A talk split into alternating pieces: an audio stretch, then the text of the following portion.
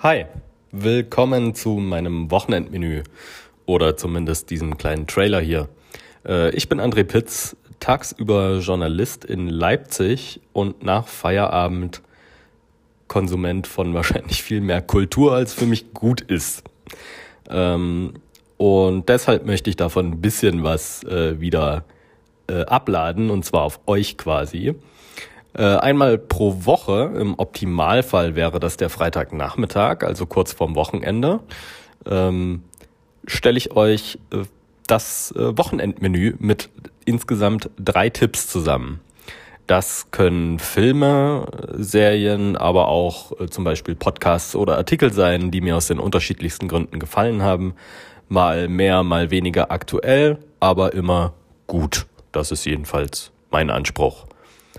Ähm, ja, was noch? Angelegt habe ich das Format eigentlich für Instagram.